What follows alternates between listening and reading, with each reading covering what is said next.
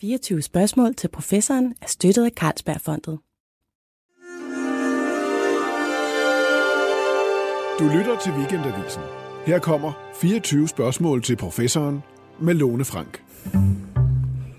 Jeg var for ganske nylig på Glyptoteket, nu hvor man endelig kan komme ind på museerne igen.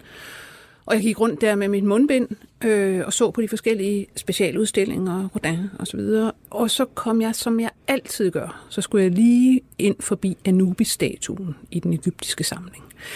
Der er et eller andet uimodståeligt over lige præcis den statue. Altså, den sidder der med sit perfekte chakalhoved og blikket, der sådan stiger ud i evigheden.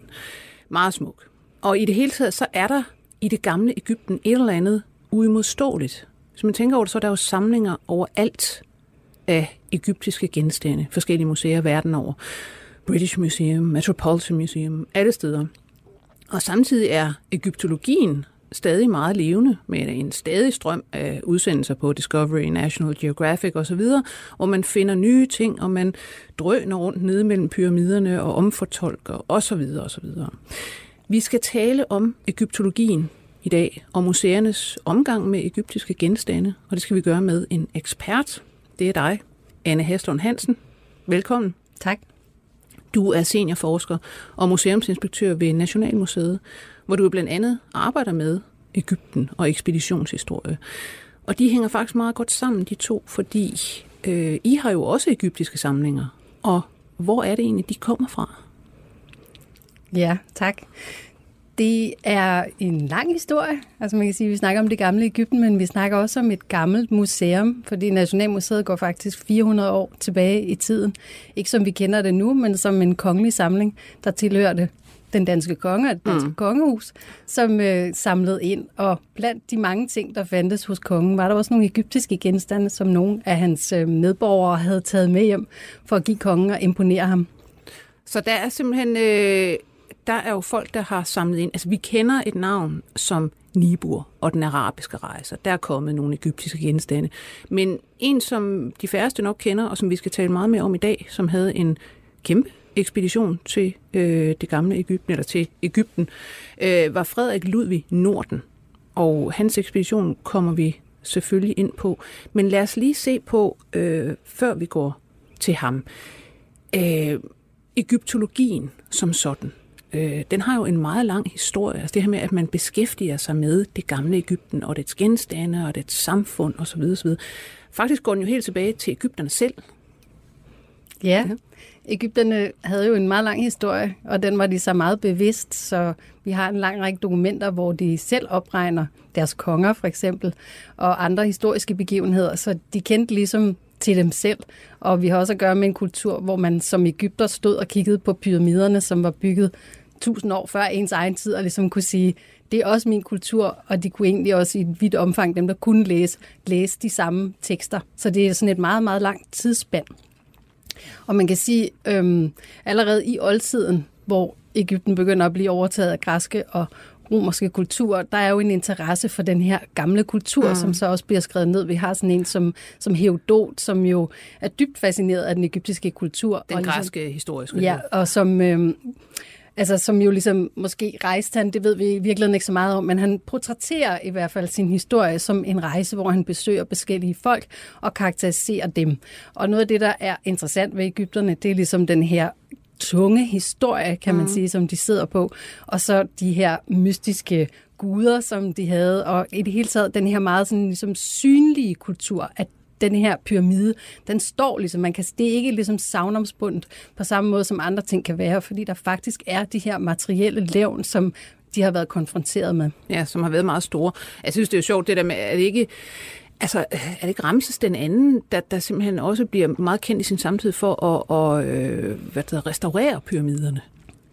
Altså, kongerne har jo hele tiden skulle manifestere sig mm. på forskellige måder, og en måde, man ligesom kunne vise sig frem på, det var jo ved at lave statuer af sig selv. Noget af det, der er sådan ret smart i egyptisk kultur, det er så, at ved hjælp af at lave en ny indskrift på statuen, så kan man sådan set overtage statuen, og på samme, og man kan sige, jo, du kan kalde det en overtagelse, men det er også en skriven ind i mm. historien, så, så på den måde kan man ligesom som konge markere sig den vej igennem. Og som du siger, grækerne og romerne, de gik også til den, øh, og, og havde jo, altså, øh, Ja, de havde øh, en fæble for den der egyptiske kultur. De slæbte jo også øh, altså forskellige monumenter og så videre rundt øh, og tog, tog sig af altså, egyptiske genstande allerede. Altså, der er jo en, en, ligesom en sammensmeltning af nogle kulturer på det her tidspunkt, så nogle, nogle gange er det ligesom svært at sige, hvad der er græsk og hvad der er romersk, og det, mm. eller hvad der er egyptisk. Så, så det er sådan en meget, meget fin, altså hvor vi måske er vant til at tænke på kulturerne som meget separate enheder, hvor det ene overtager det andet, så er forskningen meget mere optaget i dag af egentlig, hvordan de finder sammen mm. i et nyt udtryk. Ja. Og for eksempel romerne var jo også meget optaget af den her egyptiske religion i så stort et omfang, at de jo havde egne altså helligdomme i Italien, eller det der nu er Italien, hvor man dyrkede de egyptiske guder, og man har jo også fundet en hel del altså autentiske, originale egyptiske monumenter i en by som Rom, og hvor ja. vi som turister jo også kan se dem i dag, og de er jo, mange af dem i hvert fald, taget dertil i oldtiden, på grund af den her fascination. Ja. Men altså, øh, europæerne, øh, kan man sige, de lidt mere moderne europæer begynder vel også sådan, altså i middelalderen er der også øh, folk, der tager til Ægypten og, og kigger på den der gamle øh, nu ekstinkte kultur, kan man sige. Ikke? Ægypten er jo en del af Bibelen, som også andre oldtidskulturer er, og derfor har den på sin vis en naturlig plads i vestlig kultur, og har været et sted, man ligesom har draget til, hvis du skulle til den hellige by, hvis du gerne ville mm. besøge Jerusalem i forbindelse med en pilgrimsrejse, så var det sådan en naturlig smuttur lige at tage forbi Alexandria og Cairo og mm. se, hvad der var der. Ja, på grund af det der bibelske øh, selvfølgelig. Øhm, hvis vi går op til oplysningstiden, fordi hvis vi skal til, øh, hvad det hedder, Frederik Ludvig Norden der, så, så er der jo nogen, der begynder i øh, 16-1700-tallet og sådan alvorligt at ville øh, ud og se på det gamle Ægypten. Hvad sker der der? Altså hvis vi bliver i, i Danmark, så har vi flere rejsende fra 1600-tallet, som besøger Ægypten, og har blandt andet taget ting med hjem, som findes på Nationalmuseet, og, øh, og også har lavet tegninger af det indre pyramiderne og sådan noget. Det er sådan en som Jesper Fris og mm. Rensau hedder han. Øhm, og, og deres fascination bærer ligesom videre i, i andre, som, som man har ligesom i Danmark også den her bevidsthed om, at der har været nogle danskere derude, og så bliver man ligesom interesseret i at se, om man kan opdage mere, og det er jo et fælles projekt, kan man sige, af opdagelsen af Ægypten. Interessen for Ægypten er jo ikke noget særligt dansk, men det er noget, der er så internationalt, at man i en dansk kontekst, du gerne vil byde ind på det og se, om, om vi også som nation Men var, kunne gøre var der nogle opdagelser. Gang, altså i 1600-tallet noget, noget prestige i, altså vi, vi skal ned og, og, og, og udgrave eller hvad skal man sige, øh, opdage det her gamle Ægypten. Og det er sådan altså, noget, der tog fart der. Altså, der er, der er nogle bevægelser, som tager fart, men, men det er jo før arkeologien, kan man sige på den måde, som vi forstår den som fagdisciplin, hvor man mm. dokumenterer alt, hvad man finder i meget omhyggeligt osv. Men, men der er jo forskellige sådan gåder, man gerne vil løse, og, og dokumentationen stiger jo også gradvist, altså forstået på den måde, at de tidlige rejseberetninger, de er måske meget korte, der er måske et et par sider om Ægypten, mm. og når du så kommer længere op i tid, så bliver det ligesom mere ordrigt. Og det, der så også sker meget interessant, det er jo, at jo flere rejseberetninger, der kommer, jo større byrde kommer der sådan set på den, der skal rejse, fordi så skal man ikke kun se man skal også vide alt det, de andre har set, og prøve at filtrere i, hvad, hvad er nu det nye, som jeg ser. Ikke? Mm. Så der kommer i virkeligheden sådan et, øh, før, før at det rigtig er et fag, og før det er professionelle, så, så kommer der et run på Ægypten, og det er noget, man ligesom, hvis man skal være dannet også som en nation, så skal man ligesom vide noget øh, om den her kultur, og eventuelt have nogle genstande og, og, og kigge på. Men så lad os simpelthen øh, snakke om øh, Frederik Ludvig Norden, som øh, jo er hyperaktuel, fordi der snart kommer en bog om ekspeditionshistorie, hvor han har et øh, pænt stort kapitel. Og øh, hvem var han? I starten af 1700-tallet, der øh, var der en del forskellige sådan eventyr, kan man måske kalde dem, som øh, søgte at få adgang til den danske konge. Det var sådan ret almindeligt i virkeligheden rundt omkring i Europa, fordi kongerne jo sad på penge, så hvis man gerne ville finansiere en eller anden form for idé, man gik med, mm. så kunne man ligesom gå til kongen. Selvfølgelig gik man ikke direkte til kongen, men skrev en række breve og prøvede at formulere sine idéer.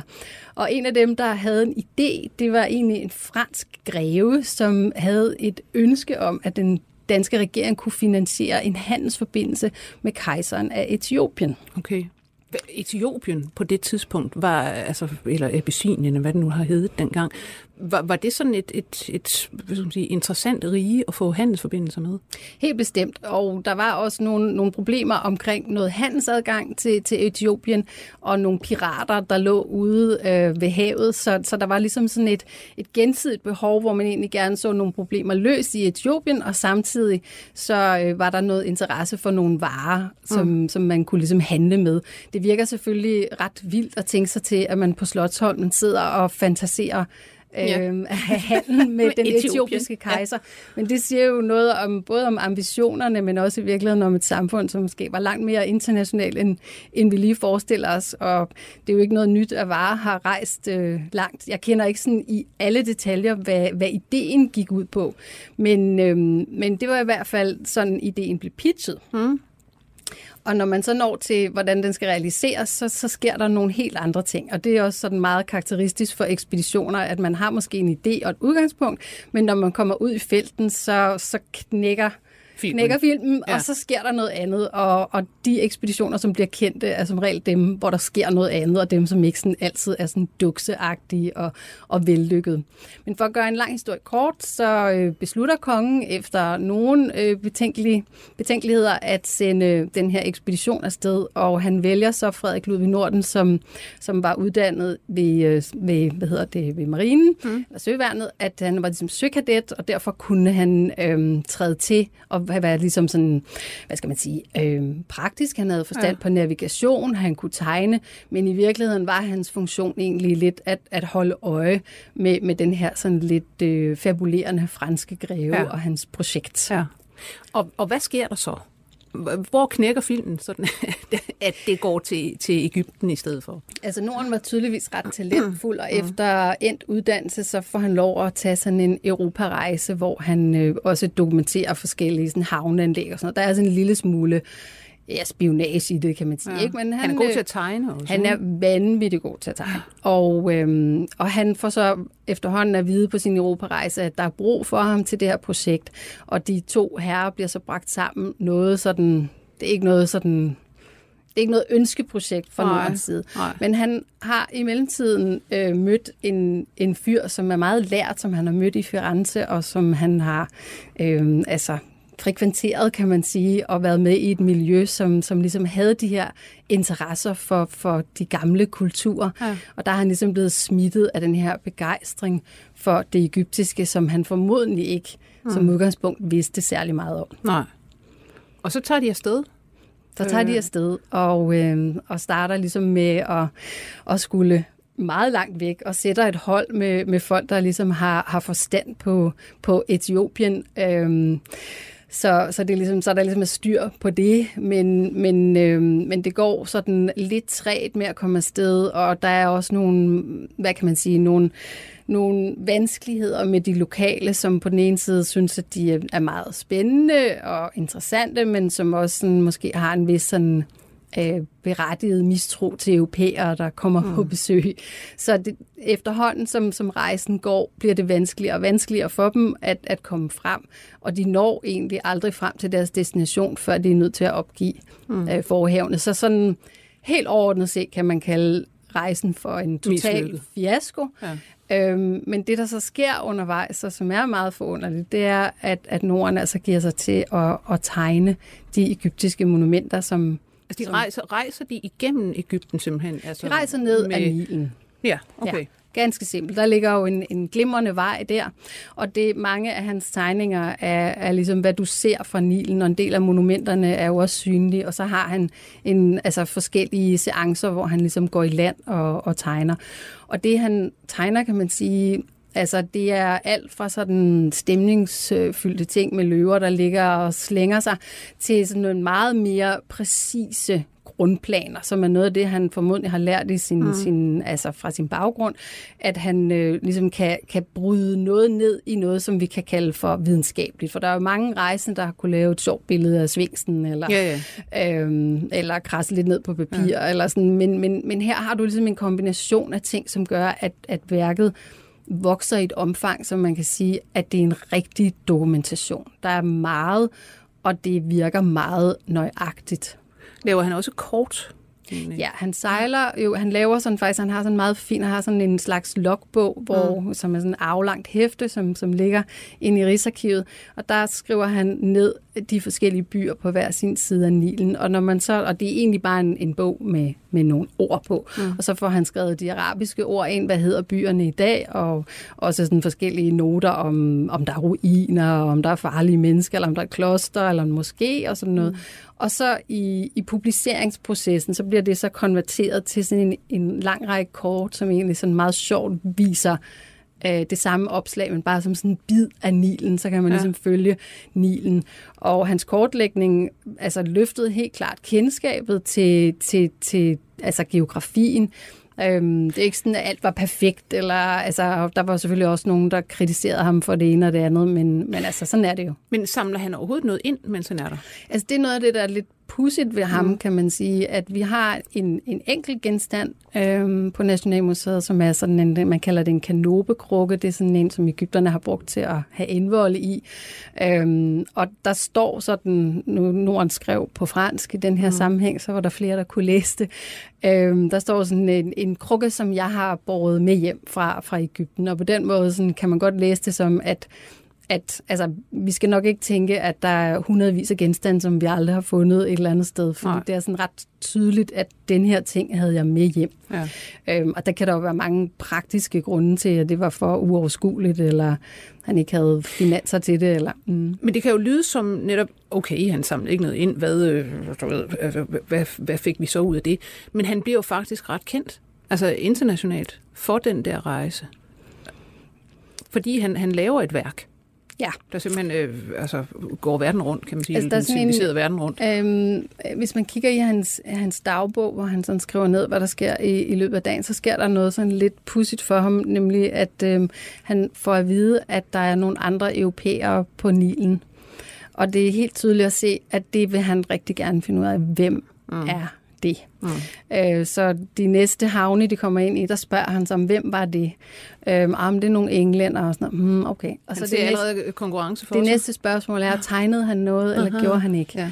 Ja. Øhm, og det gjorde han så åbenbart ikke. Men, men den her mand er så en, en englænder, som hedder Pocock, og som så altså overhalede Norden på den måde, at hans bog om Ægypten kom ud før Nordens gjorde.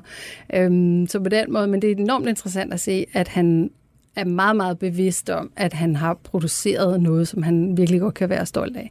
Allerede der, hvor han egentlig står midt, midt ja. i det. Øhm, og hvis man sammenligner de to publikationer, så er englænderen altså temmelig unøjagtig i forhold. Men, men hans bog var også på det tidspunkt en, en lang række nye kilder og ligesom et nyt blik på Ægypten. Mm. Og de er især karakteriseret ved de her bøger, at, at, øh, at de er mere sådan, hvad skal man sige, visuelle i deres fokus. At tidligere var der måske sådan, den øh, historiker har sagt sådan og sådan, og den næste siger sådan og sådan, og jeg står nu foran det her monument, og jeg mm. tænker sådan og sådan. Hvor at det er egentlig sådan en, en moderne shortcut, kan man sige. Jeg tegner det, og i tiden, altså i 1700-tallet, er der jo sådan et øget fokus på, at det visuelle ja. er på sin vis mere præcist. Det er det jo, altså i virkeligheden ikke vel, men, men altså men du får sådan helt klart et, et fokus på, at man vil gerne se med egne ja. øjne. Og det er klart, hvis du skal beskrive et, et egyptisk tempel med alle de dekorationer og alt muligt, så er det nok måske virkelig nemmere, nemmere for dig at forstå, hvis du ser et ja. billede af det. Ja. Men han udgiver så den her bog, øh, ja. Hans Ægyptens rejse, og den er på fransk, og øh, bliver faktisk et, øh, altså et, et kendt værk. Og han er også sådan en, altså hvis man læser om egyptologiens historie, så er han nævnt som en af de der få før det sådan går løs med, med rigtig, han har sagt, moderne egyptologi. Ikke? Øhm, fordi det, der sker jo, er, at, kan man sige, altså vi er i 1700-tallet her. Når vi så kommer op i 1800-tallet, så øh, begynder der en helt ny historie for egyptologien på grund af Napoleon. Ja. Ikke fordi han øh, er egyptolog, men han tager jo på et feltog til Ægypten. Og uh, inden vi, vi hopper til Napoleon, så laver jeg lige en krølle om, mm. om Norden, fordi han fortjener måske lige, at, uh, at, at jeg siger, at han faktisk var død, da hans meget, meget smukke mm. uh, tobindsværk udkom. Så, så han efterlod det egentlig til andre at gøre sit værk færdigt. Um, og det var et, et stort prestigeprojekt. Det var en publikation fra, fra det danske videnskabernes selskab. Det var, hvis ikke deres første, så en af de første ting, de ja. trykte. Og, uh, og der er skrevet flere bøger om om nærmest, ej, det er måske lidt overdrevet, men en række artikler mm. i hvert fald, om, om selve det her bogværks tilblivelse. Og øh, min pointe med det er, Altså, ideen var, at Norden kunne ikke rigtig nyde sin egen succes, og det var Nej. selvfølgelig ærgerligt, men det andet er, at det viser ligesom prioriteten. Man var virkelig klar over værdien af det materiale, han havde indsamlet. Og så var der ligesom hele det her element i, at hvis man pakker noget flot ind, mm. så, øh, så, så kan det måske også ligesom få endnu mere kraft. Men i virkeligheden har mange, der har læst Norden, nok i virkeligheden læst ham i, i sådan en pixie billig udgave, ja. fordi de færreste havde råd til det her altså sindssygt flotte værk. Mm. Øhm. Ja. Men øh, straks tilbage til Napoleon. Ja, fint. øhm, ja, altså der, der sker jo en stor omvæltning med, med Napoleon i den forstand, at det ikke nok med, at landet Ægypten skal invaderes, det skal sørge med også undersøges.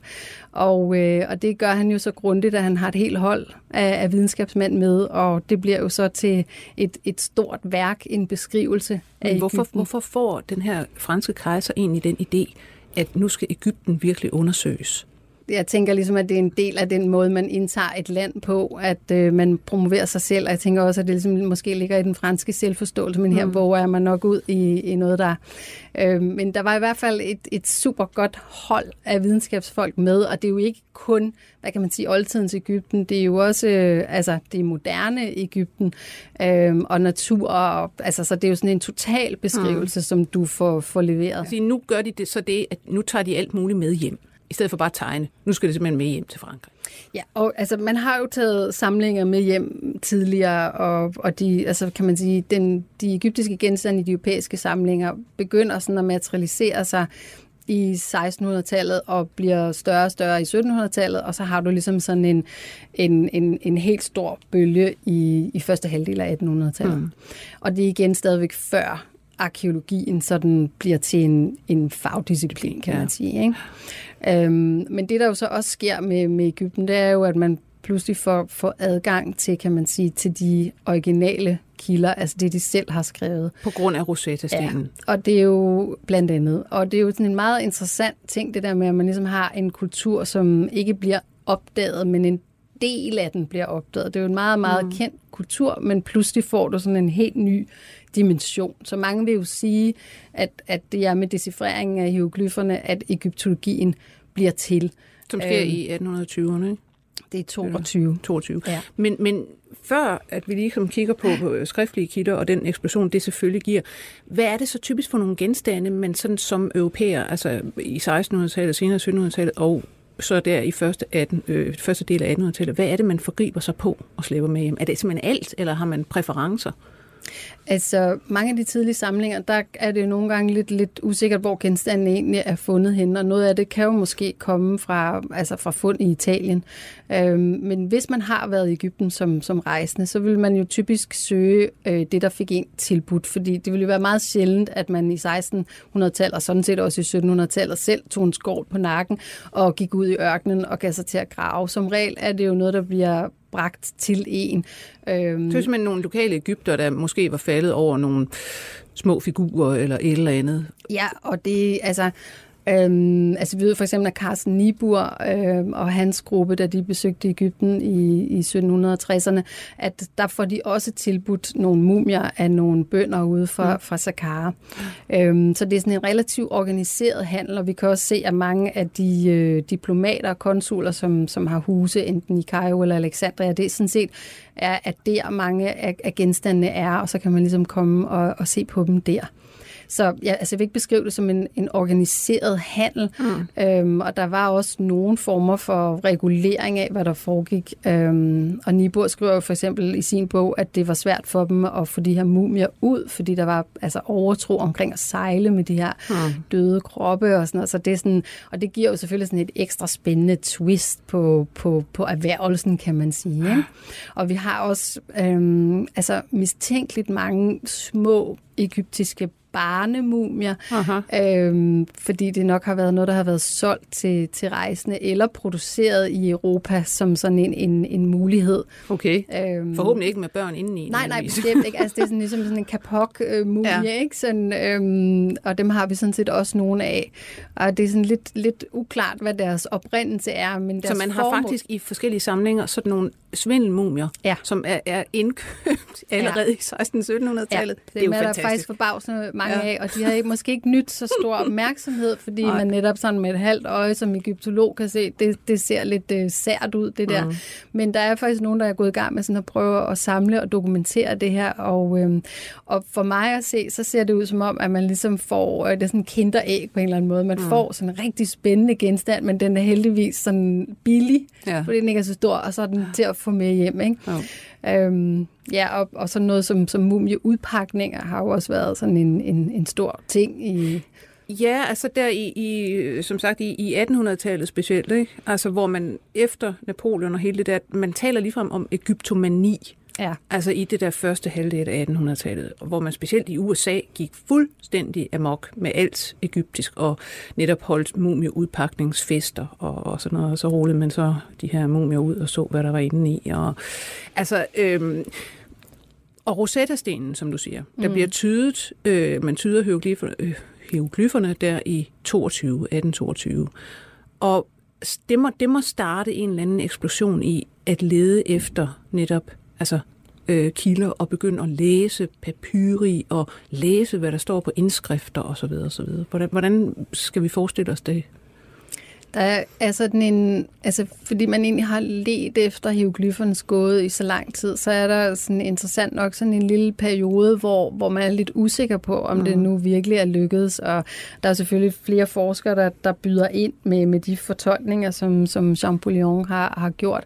Men efterhånden kan man jo godt se, at der nok er noget om, om snakken. Og, øh, og så, altså, så begynder det bare at blive en helt anden måde, man går til kilderne på. Der er for eksempel fra, fra, fra kunstkammeret, som jo ser den her tidlige kongelige samling forløber fra Nationalmuseet. Der er en egyptisk mumie, som allerede er kommet i, i 1600-tallet. Og hvis man læser teksten der, som jeg har forsøgt mig med, den er så skrevet på latin, men mm-hmm. altså, man må jo prøve, Øhm, der er det meget sådan fabulerende og, og ligesom skrevet ind i noget, som man kender fra, fra græsk-romerske kilder, og man nævner nogle bestemte guder og sådan noget. Og så hvis du ligesom ser den samme ting, hvis vi så spoler op, så er det jo en fuldstændig anderledes måde, man ligesom går til det på, fordi mm. man jo pludselig ved meget mere om, om tingene, så man kan ligesom sige, hvis man kigger tilbage, ser det jo helt fejlagtigt eller mærkeligt eller underligt ud, men, men og der er det jo så enormt interessant i, ligesom, i egyptologiens historie og i det hele taget ja. i de videnskabelige skift, som sker, og prøve at leve sig lidt ind i, hvad, hvad det er for en, for en verden, man ligesom kan se den samme genstand i forskellige ligesom, tider. Ikke? Men kan du, kan du give nogle eksempler på, hvor man for eksempel har haft nogle fornemmelser af, hvad noget var, eller blev brugt til, eller tjente til, og så ligesom har omtolket det gennem tiden? Altså, vi har for eksempel en, en meget øh, fin statue øh, på Nationalmuseet, som, som forestiller en mand og et barn, og så er der ligesom en tredje figur, og det er noget, man kalder for en K-statue, det, og man er faktisk en lille smule usikker på, hvad det er, men der findes ikke sådan voldsomt mange af dem, og de stammer fra den periode, der hedder Gamle Rige, som er sådan den ældre tid i Ægyptens historie. Og, øhm, og da den statue kom til Nationalmuseet, så var fortolkningen af den, at det var en egyptisk familie. Mm. Så der har man ligesom kigget på den i, i 1824 eller sådan noget, hvor man endnu ikke vidste så meget.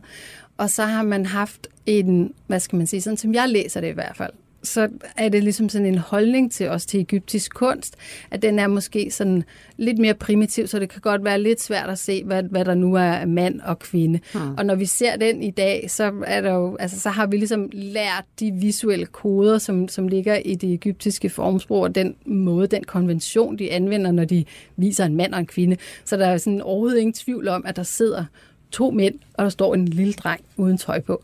Øhm, og den statue er sådan fantastisk velbevaret, mm. og har jo været en, en, en virkelig, altså hvad kan man sige, en, en stor skat at få ind på museet, men, men de har ligesom ikke rigtig vidst, Synes, hvad, hvad, hvad de skulle med den. Ja. Men, men samtidig er der sådan en, ah, den er jo også interessant, fordi den viser noget andet end det, vi ellers kender til med Ægypten, som er det gamle billede af, at det alt sammen er sådan noget gude noget og, og lidt mystisk og sådan noget. Her har vi egentlig nogle almindelige mennesker.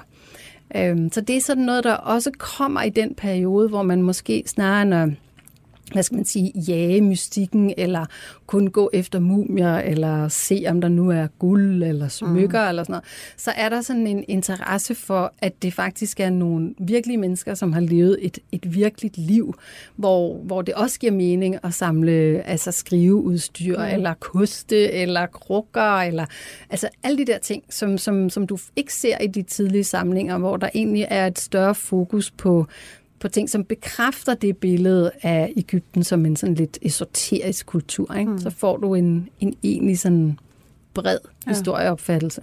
Hvordan skal man se det, øh, hvad skal man sige, egyptologien fra kan man sige, den sådan starter der som moderne egyptologi, og senere arkeologien bliver en disciplin, og, og det bliver virkelig sat i system osv. osv. Hvad interesserer egyptologien sig for øh, i dag? Altså er det også hvad skal man sige, meget almindelige mennesker og hele det egyptiske samfund, eller hvad har man sådan fokus på? Altså, man skal ligesom prøve at se egyptologien som studiet af 3.000 års mm. historie.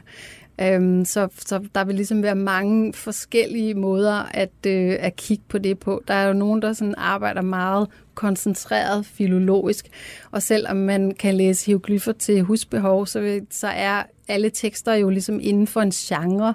Så det vil sige, at der er nogle tekster, der måske øh, har noget med lov at gøre, eller mm. ret, og der er nogle tekster, der er døde tekster, specielle tekster, der er skrevet på, på kister i en bestemt periode, og, og de enkelte forskere, som ofte vil være en ret lille sådan udvalgsskare, de kan jo nærmest det der i søvne, hvor der så er andre egyptologer, som er eksperter i bestemte typer af statuer, eller kender til særlige steder i Ægypten, som de har gravet i mange år, eller nogen, der er sindssygt gode til noget med papyrus. Eller, altså, det er ligesom sådan, man kan sige, det er Altså, der er mange specialer inden ja, for og egyptologien følger jo selvfølgelig også mange af de, hvad skal man sige, generelle humanistiske trends, sådan så vi måske er begyndt at blive mere sådan, også kigge på uh, kønsstudier, eller, altså det, det, der er ligesom, ja. alle de der ting er også med inde i, og så er der jo selvfølgelig også et meget, meget stort, hvad skal man sige, boom i de naturvidenskabelige undersøgelser, fordi de ligesom også har åbnet op for, mm. at vi kan kigge mere på, altså forskellige du ved, altså analyser, eller vi ja. kan bruge CT-scanning, eller kemiske analyser, og datere bedre og sådan noget. Så det er ligesom også sådan et felt, der, der buller mm. afsted. Øh, jeg kommer lige til at tænke på, når du sidder og siger kønsstudier. Ikke? Altså, der er jo selvfølgelig øh, de her meget, meget, meget, meget kendte øh, kvindelige faraoner, som man har haft. Hatshepsut for eksempel er en af dem. Ikke?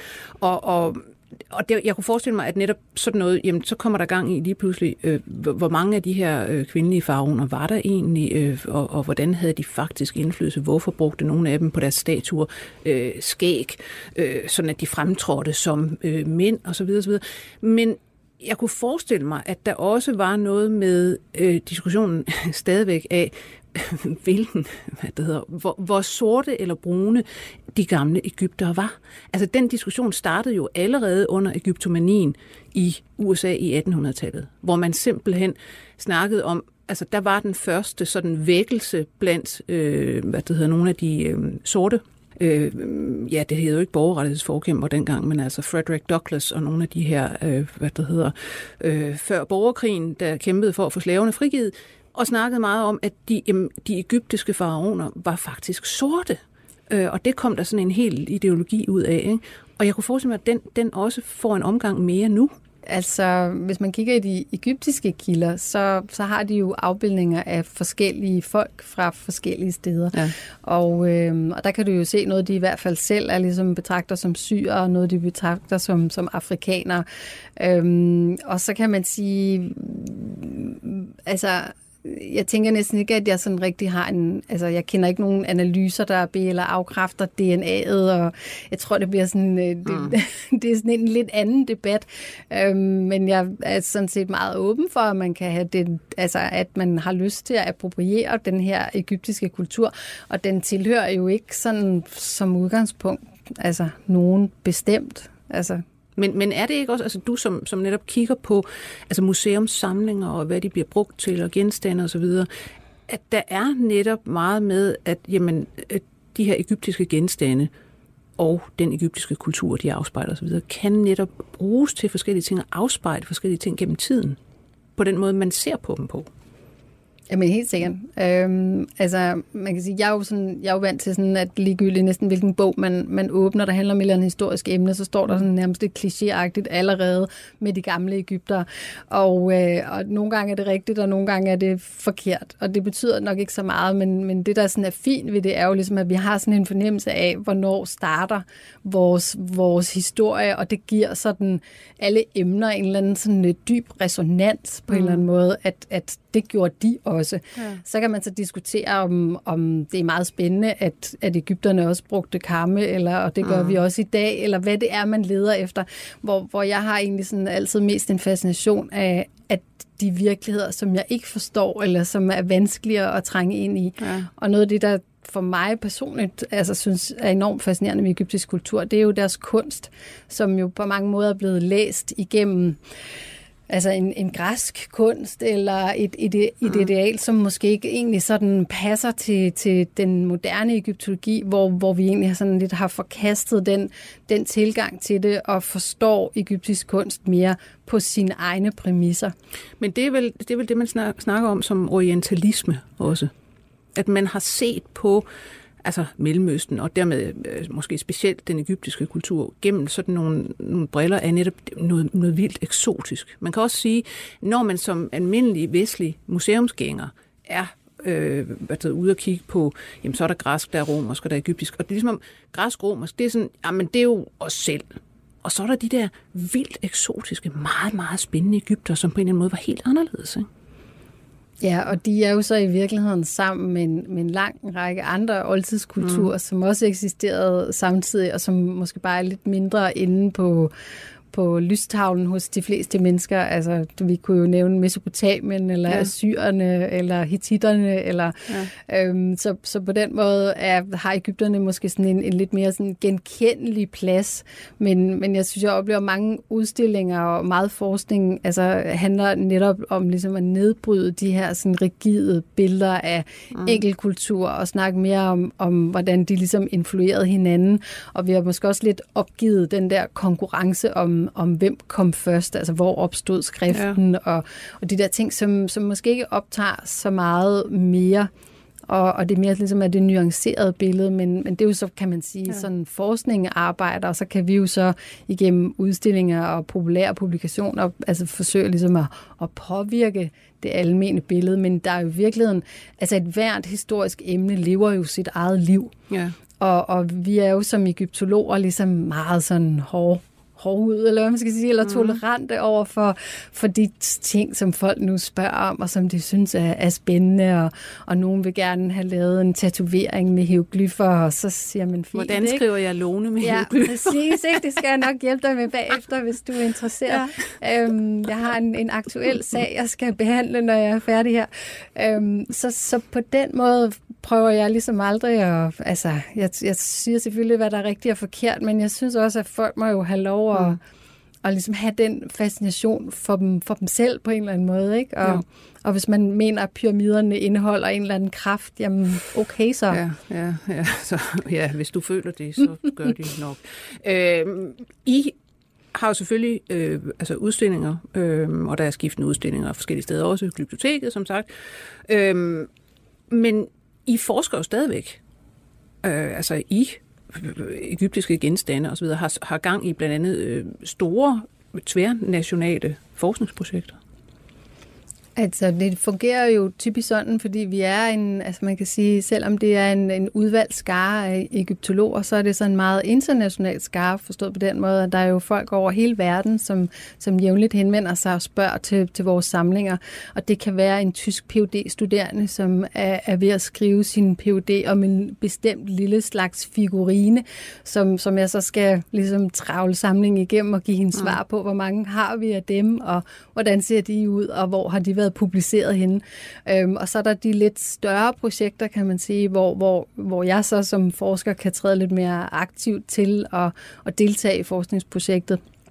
Og et af dem, vi har lavet, vi har lavet noget CT-scanning af nogle egyptiske kattemumier. Mm. Hvor der og, faktisk var katte, og ikke bare kapok indeni. Ja, det, ja, og jeg vil så indrømme, at de, de, de var sådan set allerede røntgen fotograferet, så vi var sådan lidt øh, godt forberedte, men, men øh, det, det tapper sig ind i et, i et forskningsprojekt, hvor, øh, hvor der også er nogle undersøgelser af et, et fundsted i Ægypten, hvor man har sådan nogle underjordiske kammer, hvor Ægypterne har afleveret altså sådan ja, balsamerede katte som ja. en del af deres guddyrkelse, kan man sige. Interessant. Øhm, og nogle af dem er så ind i forskellige museer rundt omkring, og, og dem vi har, altså blandt andet en, som, som Carsten Nibur havde med hjem, og som han vist nok selv troede var en hund, men okay. det skal ikke skille os ad. Og, øhm, og, og nogle andre, som vi har fået, og som vi så ligesom har kørt igennem en, en scanner med det formål at, at, at få mere at vide om, hvordan de er lavet. Der har vi ligesom målt på, altså hvor meget tekstil indgår der mm. i, i sådan en mumie og sådan nogle ting. Så det var ikke sådan for en at finde ud af, om, om der var en kat derinde, men, men, men i sidste ende kan scanningerne jo også sige noget om bevaringstilstand og kattens alder og så videre. Mm. Og, altså, vi må se, hvad det fører til. Øh, men, men, scanning, ja. Ja, men scanninger er jo, altså kan man sige, altså non-invasiv. Det, det gør ja. jo ikke nogen skade. Det, det er jo også noget, man, man kan sige, man dyrker rundt omkring og alle steder lige i øjeblikket. Altså, jeg tror, der er nogle polske egyptologer, der lige har fundet det første øh, tilfælde af en øh, gravid kvinde-mumie, øh, hvor de, de troede, det er en, en polsk mumie, man har haft der i en gammel samling, også tror nok siden 1600-tallet nærmest, øh, og, og man troede, det var en mand. Så får man den endelig scannet, og så kan man se, at det er faktisk en, en kvinde i 20-30 års alderen med et lille barn i maven, 28 uger.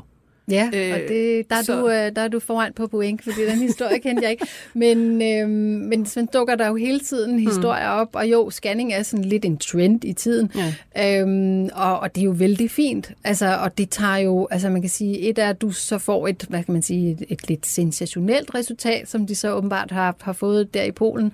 Og det kom måske ikke bag på os, at egyptiske kvinder Nej, kunne være kunne gravide, ja. men, men, øhm, men, men, men det, altså hver mumie har jo sit.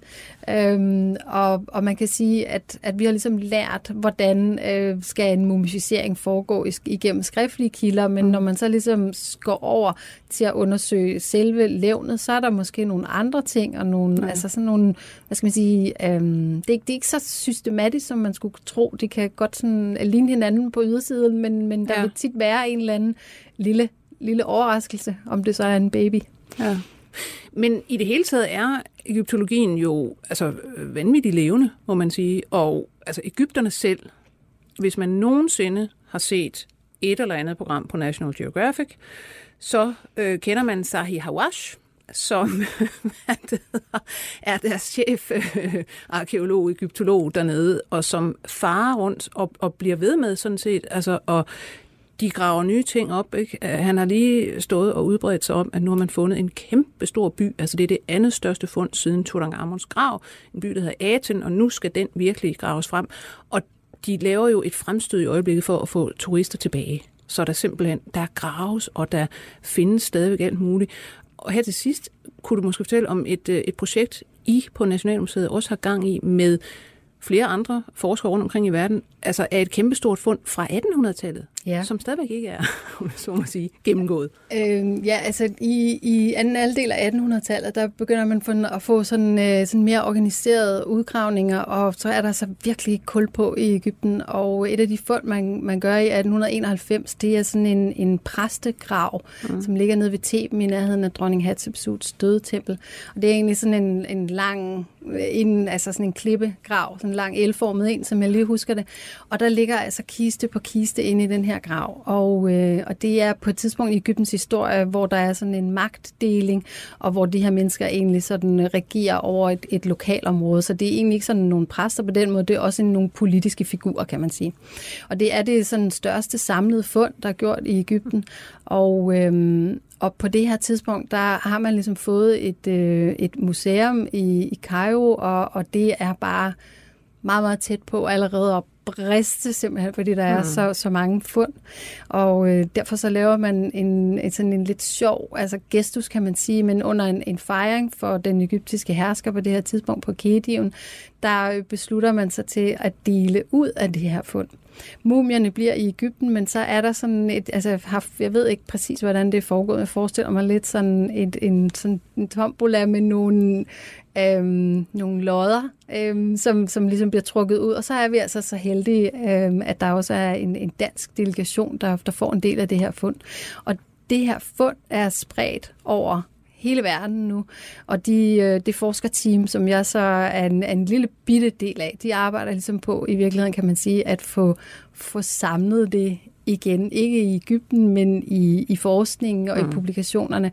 Og det kræver en lang række specialer. Så altså, jeg arbejder konkret sammen med en, med en portugisisk forsker, som sidder og, og tegner dekorationerne på de her kister, og, og han drømmer sikkert også om mere tro, når han går i ting.